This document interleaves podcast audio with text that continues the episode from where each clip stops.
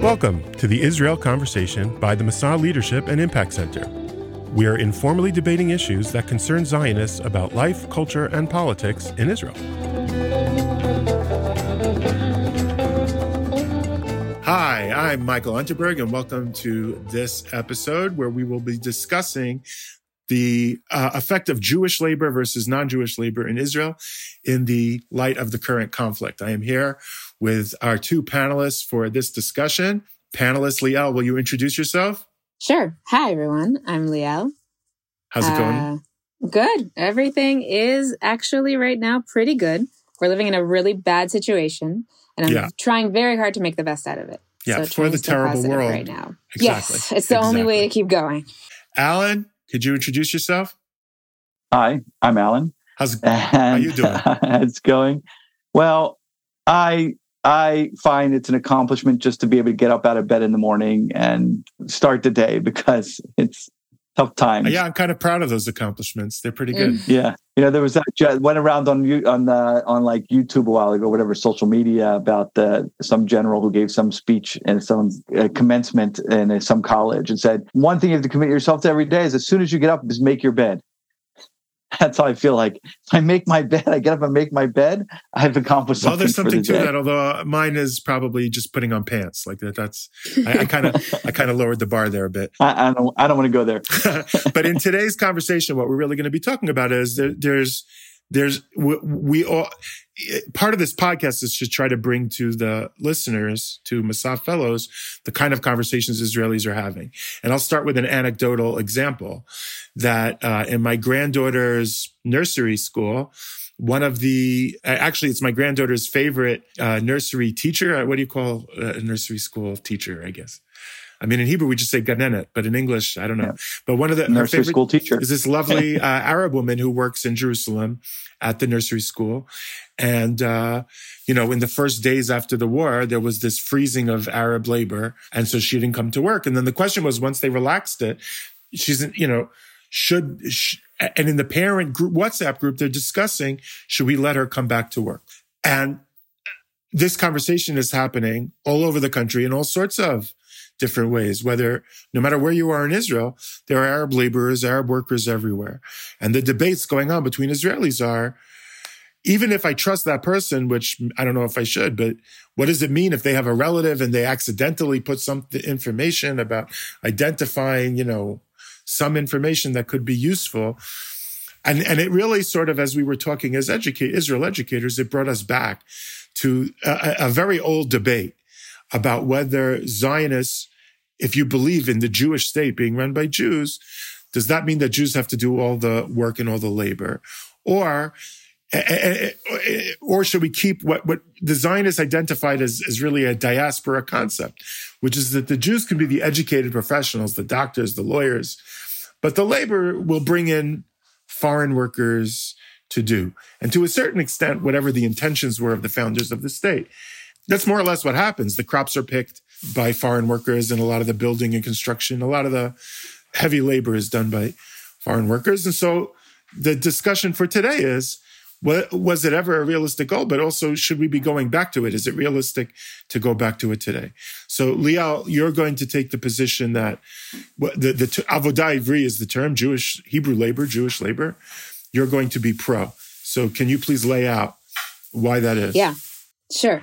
Okay, so there I have a couple of thoughts. Um, some of them are are just generally historic, and some of them are obviously very much to do with the seventh of October and some personal um, encounters that I've had over the last week. Mm-hmm. So I think in general, there's this idea, right? If we if we go back a hundred years, this this idea and concept of training and connecting the early uh, Jewish aliyot, the early Jewish pioneers who were coming here and moving to the land of Israel, uh, the beginning of you know the seeds of Zionism, Zionism, we'll say, coming here and first and foremost learning the language learning the land. But when I say learning the land, I mean physically working the land. We have an example of the holiday of Shavuot, which today we celebrate very, very differently. But back then it was celebrated as a harvest festival. It was something that people really came out to the fields and used their hands and their bodies to really be part of, you know, um, of the land itself, um, which I think the certain most um, most Zionists, most uh,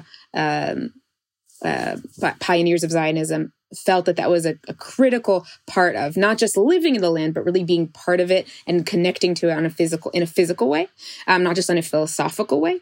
And i think there's two elements of that also agriculturally speaking but then when you have a piece of land that you're working um, that's yours that you have to take care of and invest in and be part of it and it's part of your sort of daily practice and and and you know you're you're very in tune with the seasons and you're very in tune with the you know we have the shemitah year right? Um, so we have that the, that element but then we also have the security element right? And so you can also make the argument not even make the argument it's really historically speaking the whole idea and movements of having a a, a self-defense system, right? Uh, which eventually became the IDF. So we have, you know, organizations like Bar Giora, which turned into Hashomer, which turned into Haganah, which Haganah turns into the IDF, right? Why are these organizations developed in the first place? They're developed because we have land and the land is ours. We have to protect it. And if no one's going to guard and protect that land, then we're not going to have the land and, and it's not, you know, it's not, not going to be, the, the idea is just kind of, um, not going to work. So in order to have the land, we have to work, know how to work it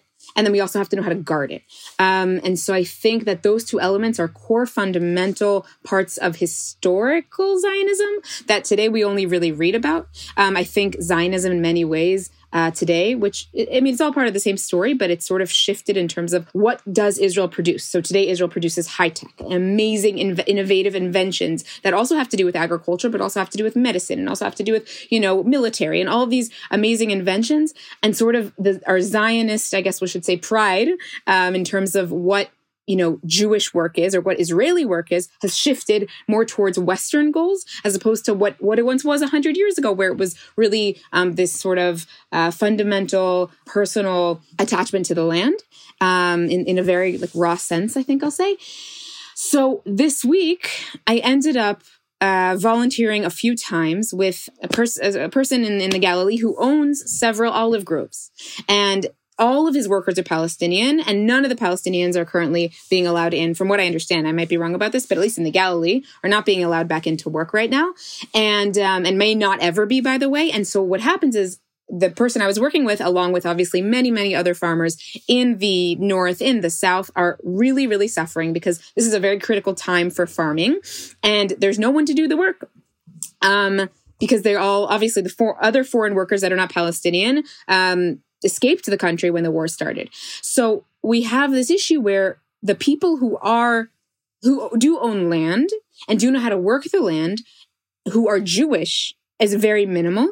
And then, so right now, there's this huge calling for volunteers, right? Like any students who haven't started university yet, anyone who has free time, please come volunteer. Just, we need extra hands just to help save these lands. Cause otherwise, sort of everything that they've grown in the last, you know, over the last season has sort of gone to waste. Um, and so when I was there and, and volunteering, obviously this is like a personal anecdote, but it's also part of the, I, I, I was able to really see how number one, just how detached we are as, you know, modern Israelis to working the land with our hands. Like a lot of people who were volunteering, which by the way, it's an amazing, uh, amazing thing to go out and do. So if you're in Israel, you should definitely go and help the farmers. They really, really need it. Um, but but I just, you know, we were talking about how these Palestinian workers come in and they get these, they're able to fill up these huge boxes of, of olives within a few hours. And we were, as a whole group of 20, 30 people, were able to fill up maybe half of the box, maybe half the box. And they can do two boxes in, you know, a few hours, just one person or maybe two people. And so when you realize how significant That's why they're paid and you're volunteering. exactly. It's good, good, good on them too, because I don't think we deserve to be paid at all. But you, when you realize just how much we aren't connected to what's happening in the land and we aren't, and we don't, we really don't have those skills all of a sudden to me at least my personal feeling was it, it i became very vulnerable in the sense of wait so if i'm living in this land um, but I don't know how to actually physically work it. Um, we obviously, uh, most of the time know how to defend it, but that, that element has also sort of, um, become questionable, I guess, in the last five weeks, right? Because the whole idea was we know how to work the land, we know how to defend the land, the land is ours because though that really represents that you own it. Um, and so when I sort of re- you know, saw that we really don't know how to work the land without these outsiders, right? Whether that's Palestinians, whether that's uh, foreign workers from Thailand coming in to help to help and do the work itself, or whether that's actually being able to secure our borders and protect protect you know the citizens of Israel within inside our borders right these are all very fundamental elements of classic Zionism which goes into obviously a much bigger question of of is Zionism is, is Zionism like where how do we feel about Zionism right now after you know as we're in six weeks into the war? Um, but that's a whole different podcast probably. So I just think that right now especially given the fact that people are so shaken up from this this terrible, probably the worst thing that's happened in Israel, his, Israeli history so far. I think it's a huge opportunity to help Israelis because most Israelis, anyways, are shifting in terms of their politics and in terms of how they see and feel feel about Israel. So it's a huge opportunity to to to grab grab onto that and say, wait a minute, guys, if we're going back to our roots, let's go back to our roots. Why are we here? What? How do we do this? And I I personally think that one of those ways is to help people reconnect to the land on a, in a physical way, um, which brings back this concept of avodah ivrit, which is 100 years ago, this was the concept in the first and second waves of Aliyah, or specifically the second wave of Aliyah, but the first one also, um, you know, hel- helped Jews learn how to learn how to farm and defend. And, um, and also, you know, going back to what is going back to the question of what does it mean to defend our land, which is, I think, is a, is a, is a, is a conversation that's happening now within the Israeli society. So, these two fundamental things I think are are so cr- critical to Zionism and I think they're being they should be brought back and I think within that conversation should be should be a discussion around Jewish labor uh, and how critical it is that we know how to work our land because it's ours. Okay, Alan, you're and you're taking the position that it isn't realistic or it was never realistic. What, what is what is your position exactly? I'm taking a position that um, it's a bad idea in general because it doesn't it doesn't work in the modern world it was it was uh, I, I Liel's very passionate about it, and she's going to start the movement. I'm not going to start a movement against her, but I will give her some things to think about for her for her movement uh, about if the, the uh, realistically speaking. So yes, it was. I, there's no doubt one can uh, one can see in Zionist writers in the early, certainly in the early periods, and in Zionist thought, and in, even in people's actions, there was this kind of Zionist ideal of the farmer um, the, the the Jewish farmer, worker, defender, you know, that develops into the soldier. But the truth is, so first of all, that a very small percentage of Jews coming back to Israel in the Zionist wave starting at the end of the 19th century ended up becoming uh, becoming farmers and agriculture, right? That yes, there was that movement, but it's a very small percentage of the of the of the people coming here and of the Zionists coming here. And just for for example, if we look at the year 1909, which is a critical year for many different institutions, so you, have the founding of of the first uh, communal settlement of of uh, Degania, Kvutza. Wasn't yet. It's pre kibbutz, right? It's a small, but but but the, the grows into the kibbutz idea of that ideal. But at the same year, you have the founding of Tel Aviv, right? Uh, and and and and the urban Jew. So I think what we have here is a clash of ideals, like sort of this sort of ideal and motivate ideals and, and, inspiring people with modern society, modern economics, and modern economy. And I think that that's that's where you find a sort of I, I don't want I don't know if it's a misconnect, but it's a certainly it's certainly a, a, a challenge a challenge to that idea so that you always only had a small percentage of people involved in the agrarian and working the, the land. And it was never all Jews. And even if they pushed this idea, we needed Avodah Ivrit because of the, the growing tensions with the local Arab populations. Um, and they did, they tried to. Still, they always relied on Arab labor. It was always relied on Arab labor. And this is where maybe, maybe we can say that it was an early mistake in Zionism was in fact not to embrace that Arab labor and make it part of a a, a more of a, a, systematic thing where they would be sharing in it as opposed to trying to um, to separate from it. Um, and, and, in fact, today, as Mike opened the thing, like, well, her, his his his granddaughter's favorite ganenet, you know, uh, is not Jewish, and why shouldn't she have the right to, to work? We I've come upon this this um, this problem the first time I became aware of it was in the second Intifada when people got very scared. The bus drive, a lot of the bus drivers that were driving our, my kids to school, my kids were little at the time, to school were, were Arabs. Um, people doing different work that that Jews don't want to, literally don't want to do because we live in a modern economy. People want to, and we saw that with the, the switching of people leaving agriculture, leaving moshavim, um, and leaving kibbutzim. People want to live in a, in a modern world. Modern world means that you don't, most people don't want to be doing hard labor. You want service jobs, you want professional jobs, you want, you know, easy government, bureaucratic jobs, whatever it is. You don't want to be tied to agricultural work, which is really, really tough as as you yourself, you know, uh, Liel saw um, in, in, volunteering, and so it, it's not realistic for our modern economy. And I would, and I think that embracing more the the certainly the Arab populations of the of land and giving them fair work at, at fair uh, uh, uh, uh, prices and you know and protection and all those things. And embracing it as part of the economy it, it is the way to go and not separate and not and not separating it out because of that. And I, I, I understand the vulnerability we feel often in these times of war and conflict but I think that that has serious repercussions for Israeli society when we separate it in, in between Arab and Jew, and that we have to be very careful of that especially now when in, in fact the overwhelming majority of Arabs have come out in total Arab, Arab Israelis I'm talking about in, in service for in support of Israel during this time against Hamas. The the the most recent like survey they said on the news is 70% of of of Arabs are and Israeli Arabs are are supporting Israel in what's going on in the Hamas thing. We see they themselves have set up incremental volunteering. They were also you know, Arab community, our Arabs were were assaulted on that day. There are Arab those who are captives, and so I think uh, separating that idea of avodah ivrit, maybe we could call it avodah Israelit today. Maybe that's something that we would be a change from back in those days that we would embrace an idea of avodah Israelit. But that also is not so economically in a modern society is also problematic because you see it in America, you see it in every place in Europe. Who who does the the the cheap labor? That's exactly what we're talking about here. Really, we're talking about cheap labor. Let's be honest, for the most part. Who does the cheap labor? It's usually people who are immigrant, unskilled labor. Thank you. Unskilled labor is usually people with less less education, often immigrants or migrants. And you know, so we we have that issue with immigrants and migrants.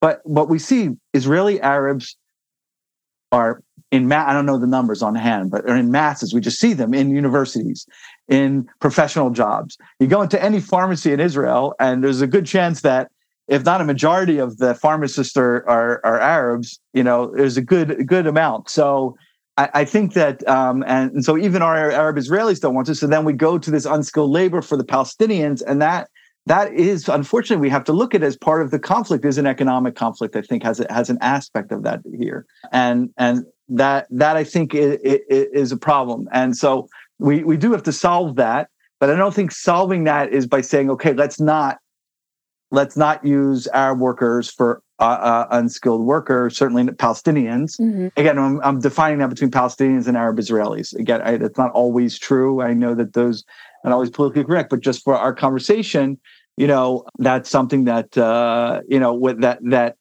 is a way for Palestinians to actually have good jobs in Israel, right? Palestinians mostly, not always in the construction business, but Palestinians who work for bus companies, who work at Rami Levy, who do a lot of unskilled worker, have jobs with benefits, at Social Security, uh, all these things that they don't necessarily get in in other places, or or or hopefully work in agriculture. It doesn't always happen in agriculture, but hopefully a lot of them uh, are, organized. And, and in fact, the, the government even today, right, is there's been all these talks allowing Palestinians from the from the territories into Israel to work in those jobs because we we need them, especially since the foreign workers have left. The, the whole foreign worker is another discussion, but I think the foreign workers is also an important aspect because of this our funny geographic place, and we don't have those migrant or immigrant workers from surrounding com- countries or other places that other that that you would find in America or or in Europe.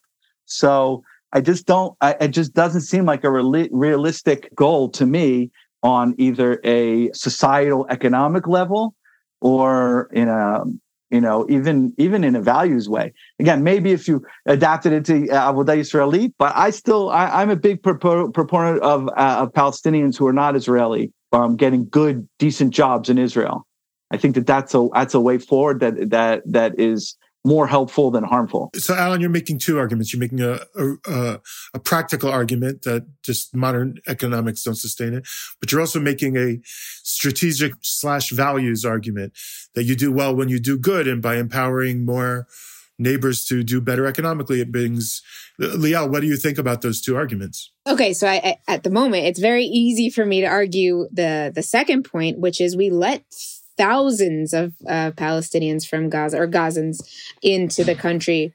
Um, and that did not go so well. Um, what we got was was a, a, horrendous attack on Israeli civilians, as well as as as them knowing and having access to so much intel that they got actually through these foreign Gazan workers. Um, granted, I'm not here to say that every Palestinian who's coming into work in Israel is is, is planning a, a yeah. major attack to right. cross the border and, and butcher people.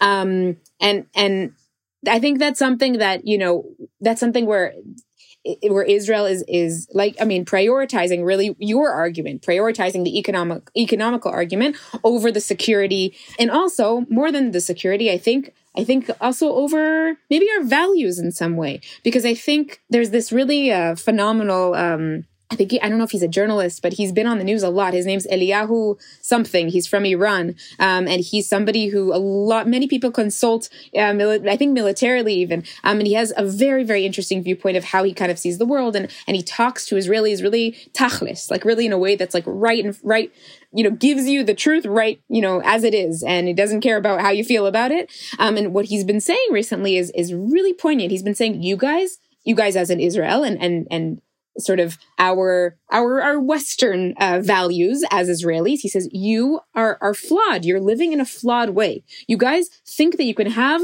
a culture of sushi when you're living in the Middle East, where in the Middle East they they eat hummus, like that's his been his famous line that's been going around a lot recently.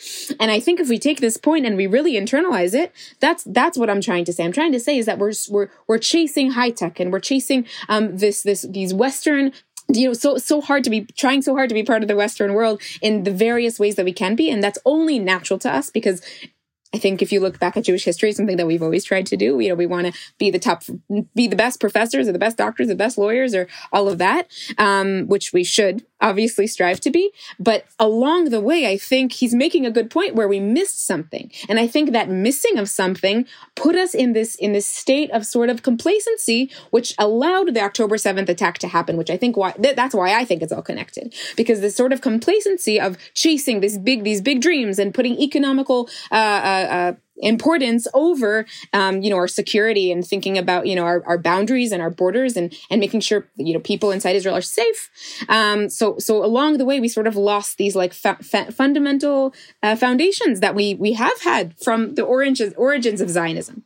So again, I, I I'm totally willing to compromise with you. I think Avodah Israelit is a great compromise. I love it, and I also think that um, and I also think that that going back to this this idea of right now we have an opportunity a huge opportunity right students who haven't started university yet because universities aren't or just keep pushing off their their opening date um, they're being offered to be paid money to go out into agriculture and work. And also, this is not like a crazy thing. You know, a lot those of people. Those who aren't in Those who aren't in right. Um, and and you know this is not a crazy thing. There's a lot of people who post army pre army one of the things that you know israel offers to people just young people to just go out and make money is to actually learn how to do agricultural work. I know several people who who have done this in their lives and i think there's, there's something about going back to this core uh, skill right? Which also ties down our roots a little bit more than chasing, you know, sitting in your Tel Aviv high rise uh, uh, and working in high tech, and all of your coworkers are,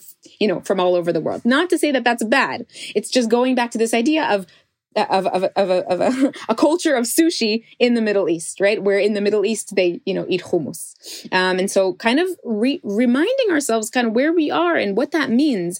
Um, and as Jewish people back in our homeland, we should be, be attached to the land. Alan, I, I don't know that you addressed really uh, the security concerns in your in your presentation. You sort of uh, yeah alighted that that part. Well, how would you address that aspect of it? So look, it's a, it's a tough question, especially now in the middle, midst of a war. See, it's our 37th day of war, um, when we're all feeling vulnerable, and and you know this question of you know the role of I, I would like to think that all of us, at least here, agree Arab Israelis should be embraced as part of our, you know, as a Mhm, part yeah. of our society. And uh, but certainly the question in terms of those who um, you know, come in from areas of Gaza or the or the territories, West Bank. Look, that's a it's a tough it's a tough question. I can't, you know, uh, what it, what uh, my response in a time of war is maybe going to sound crazy, but I I would say to that we don't have any other choice. There there is no the separation. E- even if we if there manages to be a two state solution miraculously in the next decade, let's say, whatever, right? The miracles of miracles that would happen, we'd have a two state solution. The, I, I don't see a way where we can disengage our two economies right? There's no real differentiation between the uh, economies. They they rely on each other. The fact that like look at the look what's going on in the war. One of the big uh, topics on the war is the fact that we're still getting pressure by um, and doing of providing ser- services to the Palestinians in Gaza, right? Electricity, water, right? Uh, we're not going ga- uh, gas yet, but you know that's on the that's all that's one of the the debating things. So we are so integrated um, and our economies are so linked right? One of the big problems now is also right it's vegetables. What vegetables are coming we have to import them from other countries. Can we from turkey or not because they're supporting Hamas this and that. But part of that is because some of our vegetables come from gaza and and and the west bank and those places in addition to the workers. So i think that our economies are linked and i think to think that we are going to be able to separate the economies and be able to not have palestinian workers in, in Israel is just not realistic. Um, it's just not realistic. I, I don't know. I, I think that that's something that that that our security people and the people who make those you know decisions. I'm not a security person. I'm just the history teacher, but are going to have I, I need to address how how that that can can work. And I, you know, my argument, I guess, would be that is that that's why, in the end of the day, the military solution which is security, next essentially we're talking about, is only one facet of this issue. And there is a bigger political and state decisions and, and things that be, need to be made. And I would argue that providing a Palestinian, not providing, I don't think it's our job to provide them, but trying to encourage uh, a stable, productive Palestinian economy is part of a part of so not in not in place of security, but it's part of the solution to it. Uh, and so that's I, that's how I'd answer that. Yes, today it's hard maybe to think about that, but we're in the midst of very very short term. But in long term, it, it, it's still I think it's part of the solution, not part of the problem. Well, I think you both made very strong cases. I think, uh, uh, and I think you almost overlapped a little bit. There's a Venn diagram, I think, at the end of the day with your Israeli labor as opposed to Jewish versus Arab labor, uh, without even getting into the Thailandi labor or any uh, of those complications. But uh, look, there's no question it's complicated. And I think that, I, again, like I said at the beginning, I do think that Israelis are actively debating these issues as we speak. Uh, did you guys have any last closing statements you wanted to make or closing points that you, you feel you didn't get to? I just want to say that I think, um, aside from all the, the logistical details, which uh, Alan mentioned, which I think are obviously are critical and need to be discussed and, and put into a realistic framework. Um, I just think that right now in this moment, there's a huge cultural opportunity, a huge opportunity to in in uh, invest in a new cultural idea that brings us a little bit more closer to to our roots, and I think that's part of it. Uh, I guess I'll say that this is to to end with a maybe a positive and maybe a little bit of a support of even Liel is that one of the surprises in Israeli, you know, media or what have you going is like, wow, look at the TikTok generation is like doing something that you only thought of the generation of the founders of the state, right? Running off to the army, fighting, willing to put the, themselves at risk. Volunteerism has become just the word of the day. Everybody's involved somehow in doing something. Like it, it seems like in an overnight, a certain value, of values of of Israeli society has come. And as I said before, Arabs are part of this. The, this idea that of that, and I think that that's maybe the core of what Liel is trying to get at. Um, is this idea of we have to go back to real core values of who we are. Part of that is connected to the land and being part of it, and not not not always thinking about running off to Switzerland to go skiing, but you know some bad things uh, back closer to home. Um, and that I, I certainly I certainly support on that on that level. I think that that is certainly true. We agree that the pioneering spirit of hands-on building that we all agree. Exactly. I do think that Nicely is, said. that is positive. So uh, thank you, Liel. Thank you, Alan. Thank you, Thank listeners, you. for joining us. Thank you. Bye bye. You've been listening to the Israel Conversation by the Massa Leadership and Impact Center. In everything we do, we hope to connect our fellows to Israel as home, that our Massa fellows will feel at home in Israel and understand more about Israel in all of its diversity. We connect our fellows to Jewish peoplehood, to feel an affinity for Judaism and a sense of belonging to the Jewish people, and the connection is active and meaningful in their lives. And finally, personal development. And in the case of this podcast, our goal is that you'll be able to use the tools and learning for reflection and future development in conversations about Israel and Judaism. If this episode is meaningful to you, please subscribe and share with somebody that you think it will be meaningful to.